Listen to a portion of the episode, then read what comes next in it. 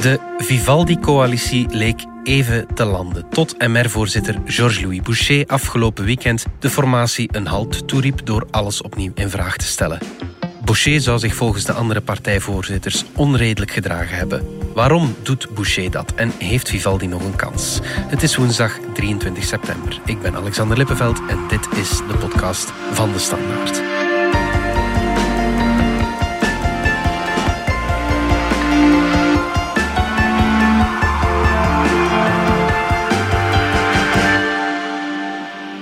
Il y a toujours des possibilités, alors peut-être plus out of the box, plus originales, de rester à la table et de former le gouvernement le plus vite possible. Si on va à une table de négociation, c'est pour faire des compromis, bien sûr, mais il faut quand même qu'on retrouve des éléments qui nous paraissent acceptables. Surtout dans l'intérêt du pays et dans l'intérêt de nos concitoyens. Je n'ai aucune conclusion à tirer aujourd'hui et certainement pas publiquement. La meilleure manière de convaincre quelqu'un, c'est de venir avec du fond plutôt que des attaques. Euh, le but, c'est d'avoir euh, un bon accord de gouvernement. Je pense que de très nombreux Belges sont euh, extrêmement satisfaits fait de l'action de Sophie Wilmès. Une Belgique plus forte, c'est une Belgique plus efficace. Euh, et je sais ce que je souhaite et ce que je ne souhaite pas, tout simplement. De toute façon, c'est pas moi qui décide. Et vous savez que j'ai beaucoup d'ambition, mais pas celle d'être roi. Donc notre boulot, c'est de trouver une solution. Peter de Lopel van onze politieke redactie. Iedereen bijt zijn tanden stuk op Georges-Louis Boucher. Niemand in de wedstraat lijkt zijn strategie te begrijpen. Heb jij hem al kunnen doorgronden? Wel, het is heel simpel. Hij heeft er ook zelf gezegd, ik wil met de MR naar 30 procent. Oké, ja. Het is zeer de vraag of, daarop, of hij daar op deze manier zal geraken. Mhm, mhm. Want hij heeft inderdaad zijn partners in de Vivaldi-coalitie, die men probeert uh, op poten te zetten, enorm tegen zich uh, in het harnas gejaagd uh, de afgelopen dagen. Inderdaad, zoals je al zei, door op heel veel gemaakte afspraken eh, terug te komen, door dingen uh, opnieuw in vraag te stellen, door uh, nogmaals heel hardnekkig uh, Sophie Wilmes, Wilmes in het zadel te, te houden. Laten, ja, inderdaad. Ja. Zelfs in die mate dat anderen zich afvragen van wil hij eigenlijk nog wel een akkoord. Dus, ja, ja, ja. ja, kan je hem dat verwijten, Boucher, dat hij, hij zet heel hoog in. hij wil Wilmes opnieuw premier maken, zoals je zegt. Kan je hem dat verwijten? Het is een post die je niet zomaar wil afgeven. Hè? Hij heeft ook gemerkt dat uh, in, de, in de polls dat Sophie Wilmes het heel goed doet. Sophie Wilmes ja. was, was tot een aantal maanden geleden was een, een, een onbekende, zeker aan de Vlaamse kant, maar ook, eh, mag je niet vergeten, voor veel Franstaligen. Mm -hmm. uh, ze is dan uh, premier geworden in opvolging van, van Charles Michel, die Europees president geworden is. En dat heeft haar populariteit enorm deugd gedaan. Ja. Mede ook door de coronacrisis en door de manier waarop zij die aanpakte. Dames en heren, de toekomst ligt in onze handen, nu en nog vele maanden lang.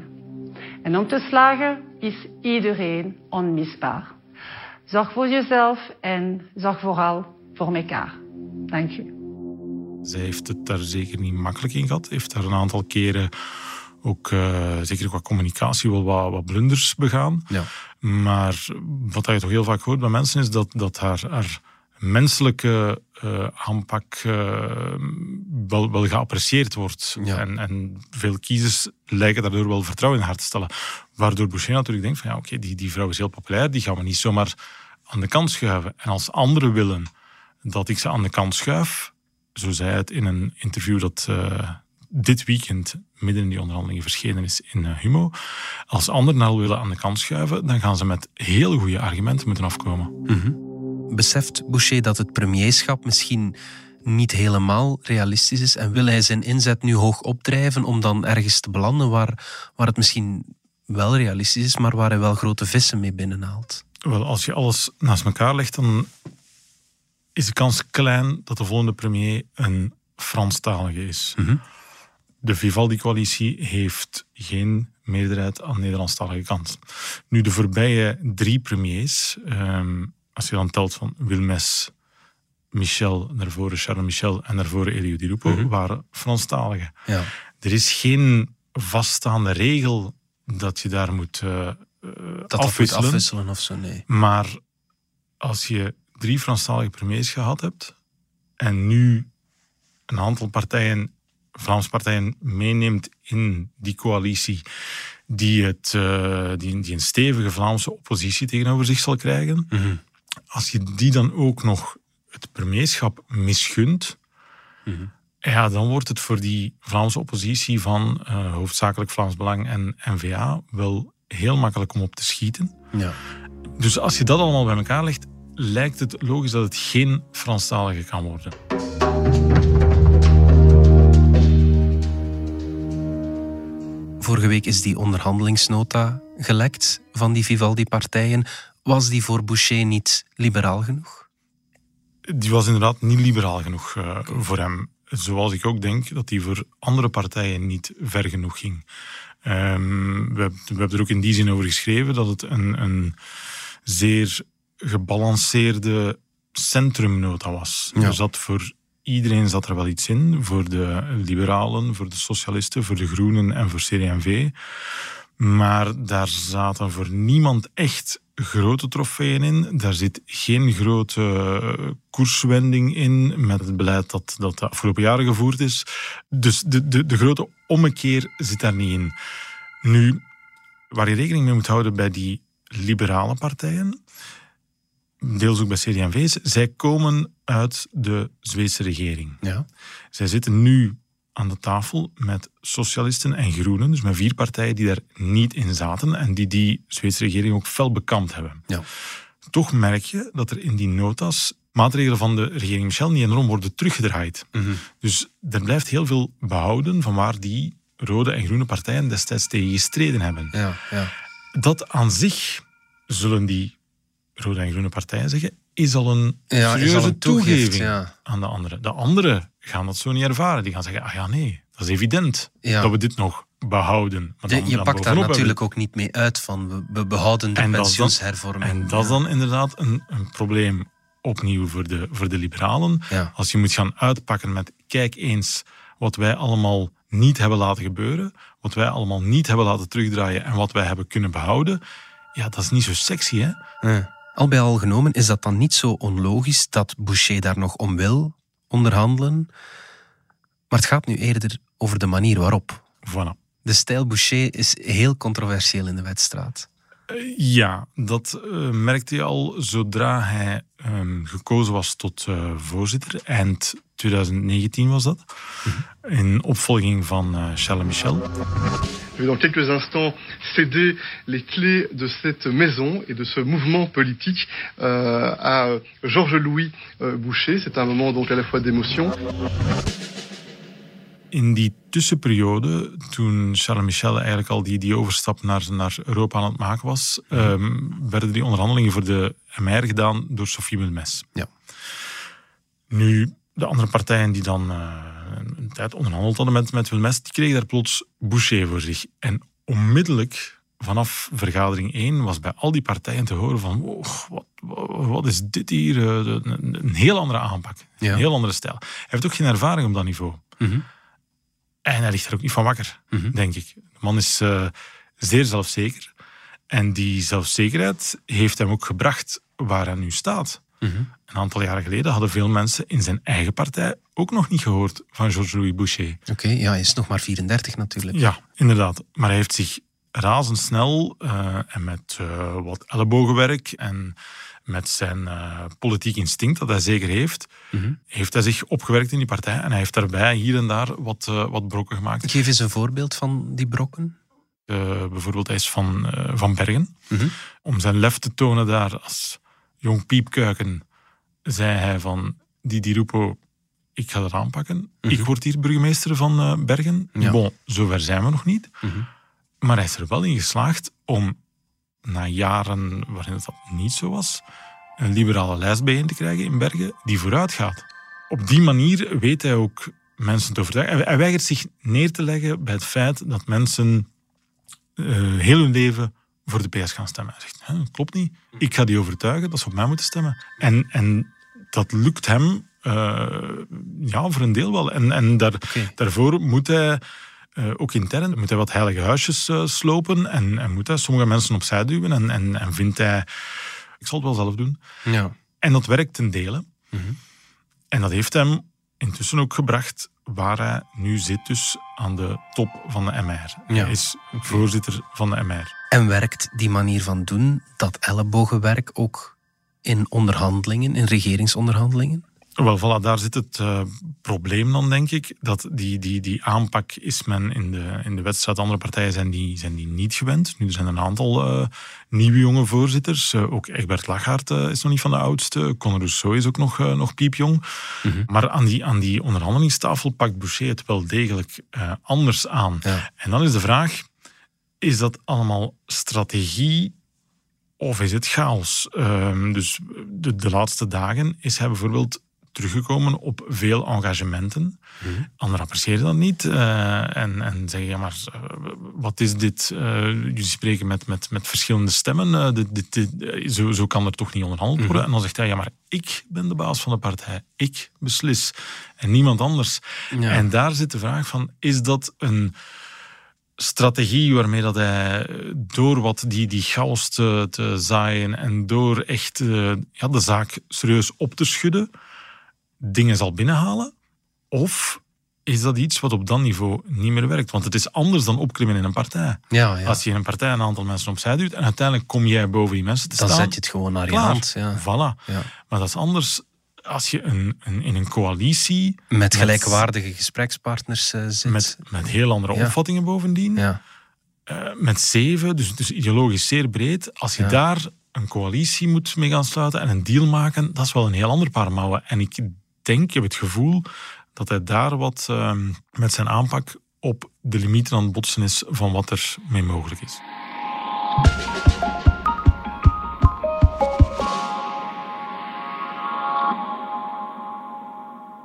Kan hij het zo tot het uiterste drijven doordat hij geen schrik heeft van verkiezingen? Of heeft hij dan het wel? Dat is ook een element dat meespeelt. Mhm. Ik denk dat er aan, aan de Franstalige kant Boucher toont dat hij geen schrik heeft om, eh, om iemand als Bart de Wever op zijn plaats te zetten. Oké. Een Magnet zal het altijd wat diplomatischer zeggen. Ja. Boucher doet dat niet. Boucher is de man die de Waalse belangen met hand en tand zal verdedigen. Eh, bovendien in, eh, in real time, eh, 24-7, eh, Ja. via, via sociale media. Hij heeft eh, bijna voortdurend is hij op zijn telefoon bezig. Ja. Hij zei mij ooit, ehm, ja, ik, ik laat niks meer passeren. Mhm. Dus alles waarop hij aangevallen wordt op sociale media, reageert hij op. En in ogen van andere partijvoorzitters is dat misschien iets waar een voorzitter niet mee bezig moet zijn. Toch niet op het moment van onderhandelingen. Wel ja, inderdaad, berichten die we kregen van mensen die rond de tafel zaten, eh, wezen daar ook op dat, dat, dat men echt eh, daar eh, ja, knettergek van wordt Mhm. van hoe Boucher in die vergaderingen zit. Iemand zei mij van ja, het is telkens opnieuw dezelfde sequentie die zich afspeelt. Ehm, hij komt tussen over een bepaald onderwerp, hij doet er zijn zeggen over. Hij raakt dan in de clinch met eh, een van de andere gesprekspartners. En dan daarna eh, neemt hij terug zijn telefoon vast, eh, gaat weer op Twitter en hoort dan niet meer wat er als antwoord gegeven wordt. Oké. En vijf minuten later herhaalt zich dat. Stel dat er terug verkiezingen komen, je zei het daarnet al, Boucher wil naar de 30 procent. Hoe reëel is die kans? Hij staat nu op 21, dacht ik. Hè? Wel, dat hangt ervan af. Voor een deel denk ik hoe die, hoe die verkiezingen eh, in de markt gezet worden. Als, eh, als we midden in het griepseizoen met stijgende coronacijfers, eh, wie weet, zelfs op een regenachtige dag allemaal moeten gaan stemmen. En alle andere partijen gaan zeggen, kijk, we, we- we hadden een deal binnen handbereik en deze ene man heeft het allemaal om zeep geholpen. Dan ziet dat er niet zo goed uit. Langs de andere kant, ik denk dat zijn populariteit wel in de, in de lift zit. Er zijn zeker mensen die appreciëren wat hij doet. En, en ook daarom eh, zal hij daar zeker een aantal trofeeën aan die onderhandelingstafel willen, willen binnenhalen. Ja. Dan is er inderdaad ook nog die stijgende populariteit van eh, Sophie Wilmes, ehm, die hij zeker ook zal kunnen verzilveren. En ook hij in, in, in Henegouwen zal het zeker niet slecht doen. Dus ja, Boucher, ja, Wilmes. Maar de vraag is ja, hoe- hoeveel mankracht heeft hij, heeft hij daarbuiten nog om, om echt te, te tonen van, van eh, dit is een, een nieuwe MR die, die gaat voor, voor uw waarden en die durft opkomen eh, tegen een NVA.